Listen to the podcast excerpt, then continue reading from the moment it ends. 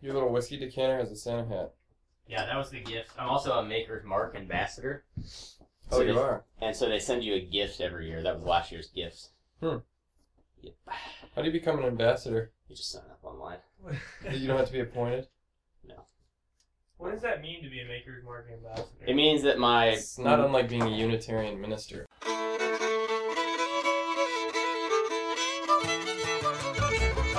Three Dogs North is an attempt to objectify the subjective with little violence as possible.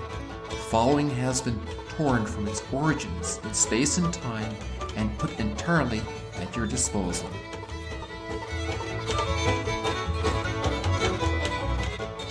I was with a Unitarian minister this summer. oh nice Really? nice. He was a pretty chill dude. Yeah. One thing that he couldn't get over with the Catholic Church, not that he couldn't get over, but he was very curious about was the closed table kind of deal. Closed table communion. Yeah, Mhm. where like how come non-Catholics can't receive communion, Mm. or even or he seemed pretty well educated in the faith, and uh, he's probably fallen away to be honest. But he was like, how come some Catholics can't even receive communion? So like, not only is it closed table to outsiders, but Mhm. it's even closed table to some insiders as well. Hmm. I found that to be pretty difficult to, like, that's one of the the doctrines that I, is more difficult to explain. I was just thinking about this the other day, actually. For some reason, I remembered a Facebook photo that I'd seen years ago when I was still on Facebook. Somebody who'd gone to somebody else's wedding, but wasn't Catholic.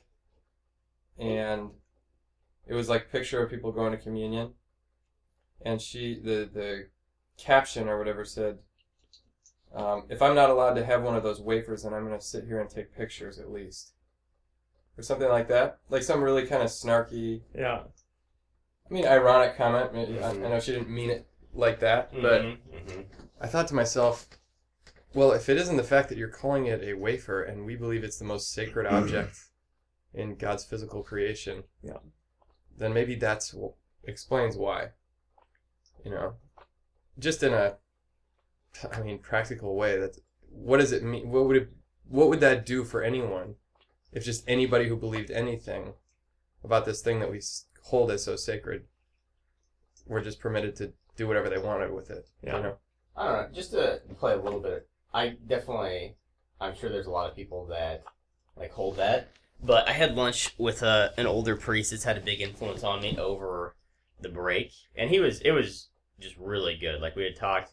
Um, I was just kind of asking him his advice on like how to like pray through like just certain like priests that have left the priesthood, stuff like that. That you know I was has been like a big part of my prayer life the past few months, and and he was just giving me like incredible advice like all this wisdom was coming from this guy who's lived this like life of love in his priesthood but he said something he was like you know like i found that to be a priest like the biggest thing that you have to remember is just to be kind to people like always err on the side of kindness Mm-hmm. and they will forgive like anything Mm. and nothing else like bothers them if you're kind to them and you go out of your way to be kind literally they will forgive you for any other shortcoming so not that this is a shortcoming at all Mhm. that like the church doesn't let non-catholics um, receive communion that's not i'm not saying it's a shortcoming at all but i guess in my mind like i wonder if you could apply that logic just to challenge ourselves a little bit like if we really did like take it on ourselves to make them feel welcome and like even give a short but like sincere explanation and even say like i'm sorry if this offends you like my experience is that nine out of ten people that like i have experienced that have a problem with it Mm-hmm. would be totally fine with it at Yeah. that point which is interesting No, I agree. A- Anybody that's reasonable. I, as a Catholic, would not go into someone else's church or place of worship, no matter what their religion was, if it wasn't mine, and start making demands on them. yeah, I don't think reasonable people Mhm, do that, especially if, I mean, you just take a second to think about what you're doing. mhm. Um, I demand that you adjust your worship to me. When you're a guest, you don't go into somebody's house and say, I don't think that that picture should go there. Uh, I think it should go over here. And you guys are wrong for even inviting me in here. and give me that, I'm gonna eat it. Right. Can I please just choose my own meal? this dinner stinks. But it is. I mean, I, I think that's absolutely true, and that I, not only applies for this doctrine, but with the entirety of how we carry ourselves as priests and seminarians and as Catholics in general. I mean, it's like the greatest evangelizing tool that you can possibly have Mhm. is it's hospitality. It's Mhm. I'm gonna treat you like a respectful guest that I'm very happy that's here. Right. Um, and people feel loved because it is. It's a gift of love that you're giving to them, um, which you know, as a guest, they don't necessarily have a right to, but you're going out of your way. And I think when we do that, again, not just with this doctrine, but with our priesthood in its entirety, people were very accepting of that. And that's how this guy was this summer. Was I was you know I was generally really kind to him, and we became pretty good friends. Um, because I, at least in this specific doctrine, what I always put like pitted against is the fact that if it's the real presence of Jesus, um, and we really believe it's his body and blood, and we look at what were the actions of Jesus. Jesus went and came specifically for the sinner, and even on the podcast, we talk all the time about how Christ wants to go into that darkest place. Like he wants that sin. That's where he came and died for the forgiveness of that sin. And so it's that's kind of the argument that I always put against uh, the close communion is okay, we have the church teachings of like the covenantal relationship and we believe it's the body and blood of Christ. But Christ, we know, in fact, did come to be in that darkest place. And we know his grace, it works, you know, whether or not nece- we need to be open to it. Yeah. But his grace can affect us in a real way. Um, so that's kind of the the argument that I formulate in my head. And I honestly, I, I mean, I know that there's obviously good reason, and I'm not doubting the teaching of the church, but that's very strong, you know.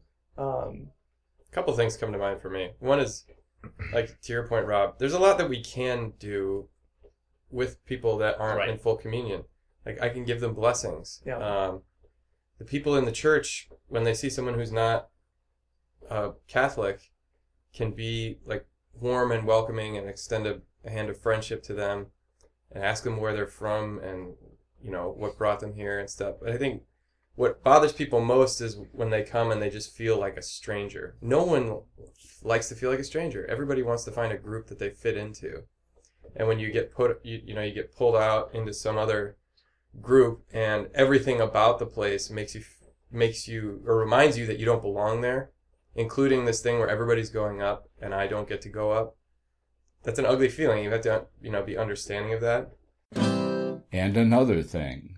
Well, and I think this is it's such a complicated question. Mortal sin, venial sin, um, you know, the medicinal purpose of the Eucharist rather than like the reward for good behavior idea and stuff like. But I think just in general, the idea that we that certain people don't go to communion or aren't supposed to go to communion is not a judgment on them necessarily and saying you're unworthy of this thing that we need to protect from you, you know? Like that Jesus somehow needs us to protect him because he's come in the form of uh, bread and wine and so can't like talk and say, I don't want that Right. person. So we have to do it for him. Like the, there's that mentality, which I think is off. But there's also like, I'm protecting you from sacrilege, basically. Uh, you don't know what you don't know right. about what this means. I've heard one priest talk about that with he kind of set up the homily that you know what we say and what we do matters like that has an impact on our lives and other people's lives and so he was he was pitching that hard that like what we say matters you know? If a guy is dating a girl and tells her like says the words i love you like that's a big step. That those words matter. Um and so he said that you know when you say amen, that's a that's a huge part of that communion line that we sometimes forget about is when they say the body of Christ, you say amen before you receive. So he made the he kind of went into like the word amen and he said that like some people will like I don't it wouldn't even be trans translated but like when you say amen you're what you're in a sense saying is I'm willing to stake my life on that.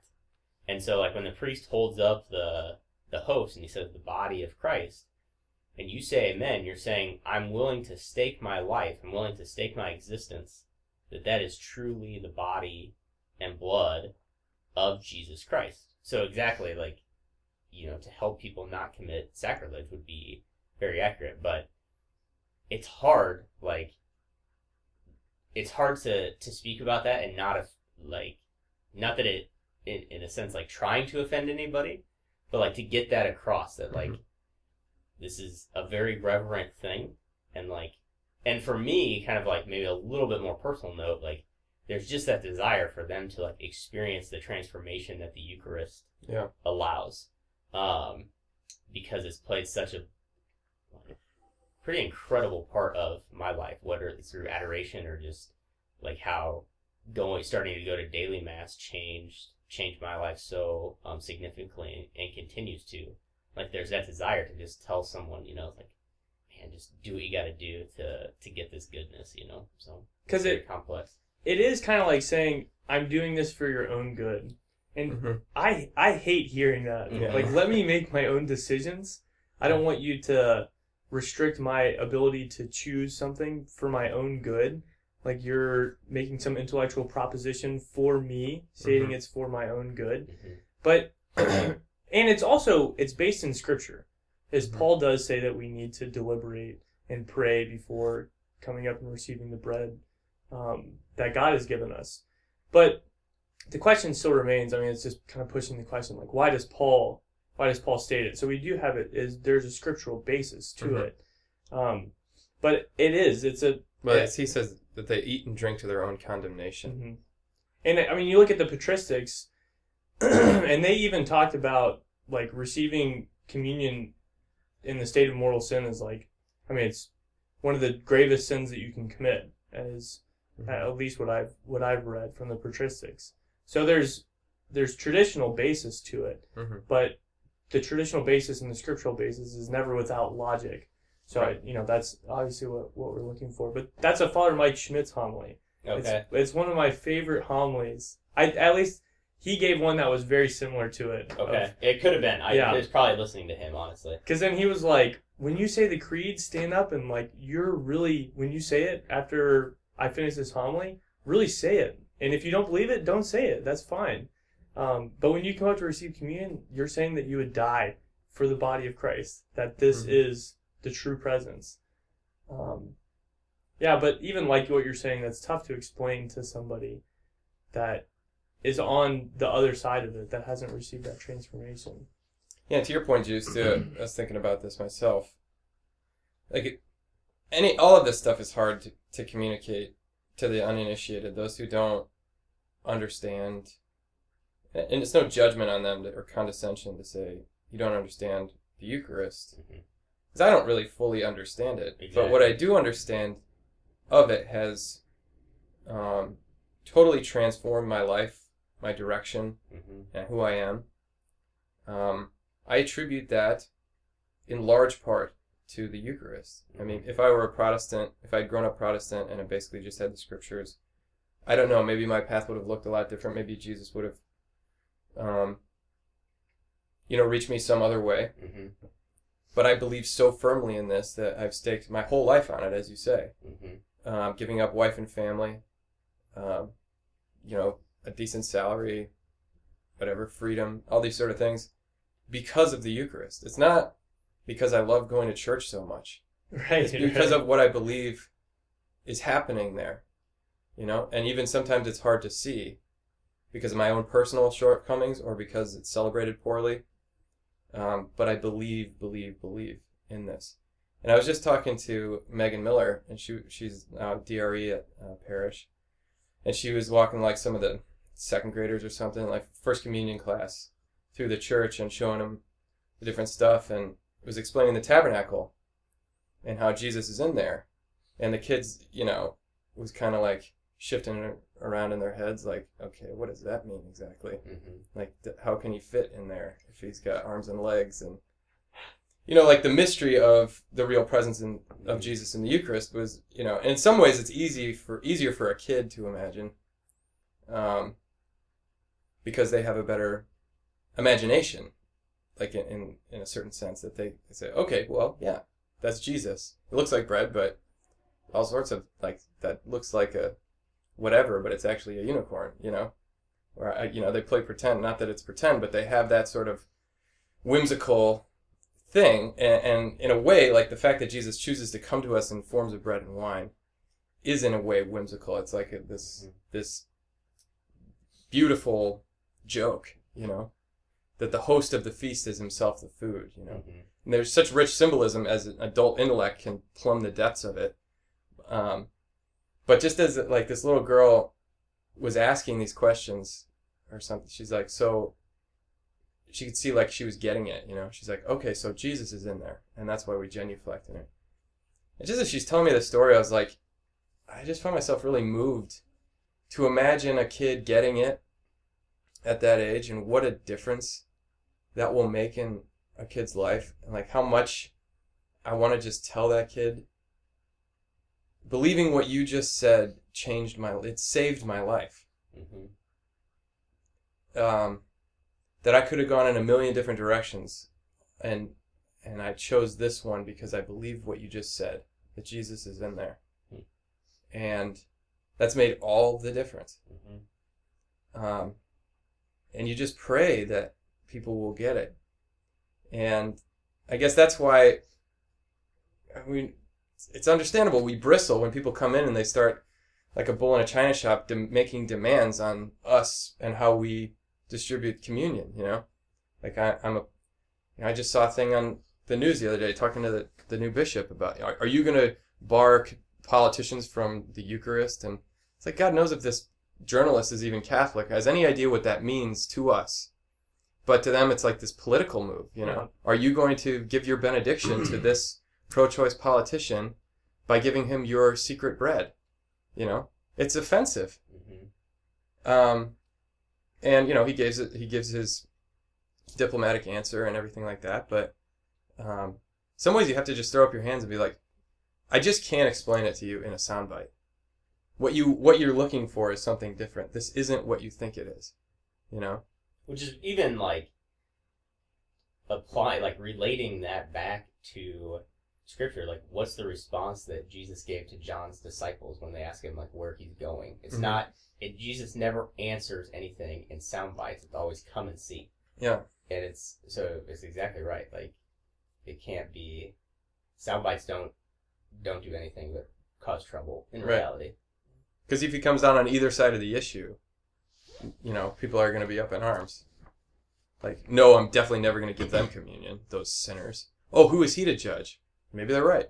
Or if he says, oh, everybody's welcome at the table of the Lord, including those who, you know, actively persecute the church in the United States. Uh, there's understandably going to people be some people that are pretty miffed, you know? So what you have to do is try to, like, in 140 characters, like, tell somebody who doesn't believe or doesn't agree with your basic premises is the sacramental worldview that that material reality can mediate the divine presence like why we even care who comes to communion you know which is impossible It's a good thing you're really good at Twitter. i could do it I, Absolutely, yeah. i'm practiced in the art Yeah. You could fit the explanation of the Eucharist in a tweet. There's no doubt about it. Yep. But to this Unitarian minister, like when push came to shove, and I gave my best arguments to it, and went into the covenantal explanation that Dr. Hahn explains so well, and how the Lamb is kind of the fulfillment of all of that. He was like, "Look, if it's so incredible and all this stuff, how can you state like transubstantiation that this is absolutely it, and there's kind of no question about it?" I said, "Look, at the end of the day." you know, after the priest consecrates the bread and the wine, he says the mystery of faith. Like this is still even to us, transubstantiation is the best explanation that we can give to whatever the mystery is that's going on there. Mhm. So even at some point we throw our hands up and just say thank you. And that's that's about it. Um, so it's not like we have we claim to have complete grasp over this infinite mystery of the Eucharist. Um, and that's really the best that I can communicate to it. Like look, we're just we're giving our best stab at it, and uh, you know, but at the end of the day, it comes down to faith and belief, which is a gift. mm-hmm. You know, belief in the Eucharist is a gift, and that's why I think, you know, prayer, especially in the lives of people, is so essential because as much as you can try to explain, you know, shove knowledge into their brain, it's ultimately a gift. And I mean, there's tons of. You were telling me a focus story of a guy who was just drawn to the to the church constantly. Was it like an exposition or something? And said that there was a lot of i mean when i was with focus and even honestly since i've been in mm-hmm. seminary there's just it's been a blessing in my life to hear so many conversion stories whether it be guys that i like worked with individually or just stories that i got to hear. And very consistently i mean to the point that it'd be like close to a hundred percent you hear these stories about a some radical some not so radical conversions to a very real living like relationship with Jesus. And always they'll they'll be talking about some like, you know, apologetics that they were interested in and got fired up about or like this big confession that they had or like whatever. But always at some point in their story they will say, and then I was in Eucharistic adoration. Or then I Mhm. was in Mass and I had a moment like in front of Jesus in the Eucharist and realized what that meant and it changed everything. Like that is like the linchpin for so many of these stories. But I think the story you're referring to, I was it was at the Newman Center in Nebraska one day and a few of the the focus missionaries were just hanging out and this guy uh, came in and I I'm pretty sure he was he was high on something and he was like um he was like, "Yeah, are there is there somebody here I can can talk to?" And we're like, "Yeah, man, come on in. What what's up, you know?" and uh, he was like, "Well, I just been, you know, man, I just I just want to get involved in my faith and you know, like I just like, I just want to get involved in my faith and and, and you know what I'm saying, man." I was like, "Yeah, I do. I think I know what you're saying. Keep talking." Yeah, so- Absolutely. yeah, and uh, actually, what was even funnier, a couple of the a couple of the girls, uh, like were there when he came in, so they were talking to him, and they were like, you know, like flag, like trying to get a couple of the guys to go. And so me and another guy were there, so we ended up talking to him, and so anyway, we had this, we started this conversation with the guy, and um, he ended up. He, literally, I mean, you can't make make this up. His explanation, he was like, "Yeah, like, you know, I just I walk by this building every day, and uh, I just there's just I just feel something, man. I just feel something." I was, I was like, you know, so I just told him like that we believe like we do have the presence of Christ like in in that chapel, you know, through and just told him like very like you know very basic stuff about the Eucharist at that point. But ended up like probably talking to him for an hour or two. Just uh, I mean, he was into some like weird stuff, like big time, big time drug guy, um, kind of like the spiritual experience type type Mhm. seeker Mhm. um, through the drugs and ended up i mean we ended up uh, giving him kind of referring to one of my other teammates on staff who had had um, really cool guy named matt who had had a, a long history of um, of like drug and alcohol abuse and so had done um, like extensive stuff with aa and everything and really like had had a radical conversion himself ended up in the church. So he was like mid 30s working as a focus missionary then. And he had started a group to reach like the like the farthest lost on campus. So literally there was a group meeting in the newman center like wednesday nights um, with stories like this guy that came that came in. So it was really cool. I mean, it was a powerful moment like evangelization just to like be able to kind of like see the progression of of that particular guy. But what got him in that building was like i know my life my life is not fulfilling. It's not satisfying what i'm longing for. And i know there's all these other options on this college campus whether it be christian or whatever else of things and organizations that say they will fulfill me. But when i walk by your building i feel something. I was like yeah i mean that's that's the story so Wow. yeah So what ended up hap- What ended up happening? he ended up. I mean, he went to the group. I lost. That was my last year on staff, so I lost contact with the guy. I honestly don't know. I know he came to at least one or two of those Wednesday night um, groups, and I Mhm. know that um, I think the other the other guy on on the team um, like met with him and stuff. So I don't know. I know. th- I do remember at one point him saying, my other teammate saying that you know he this this kid was definitely not uh not sold on like giving up the drugs and Yeah. the parties and stuff. So so I don't know. Like I don't know if he kind of fell off a little bit or if he kept coming around or Mhm. or not. I don't know past that. There's that twitch on the string though. Yeah. Twitch on the from string. Brideshead. That's right. Twitch upon the thread. That's what I said. Yep. Poetic. But like that, I mean, you can't convince someone of that. You know, even when he's in the church and you're trying to like give the explanation behind it, this is not it. Like it's just not important. Mhm. It's just total gift and power of the Eucharist. Mm-hmm. It's, you know, I mean, it's grace. And we can just pray that people are open to that. Mm-hmm. Not with the drugs, though. Yeah. Just, just the Eucharist without the drugs. No no drugs necessary. no We can put that on an advertisement sign. no drugs necessary in here. Yeah. Um, We should put that on the main chapel next to the no guns. Not that no drugs allowed, just they're not necessary yeah, here. and you don't even you don't even need them. This is better, man. Yeah. this is better.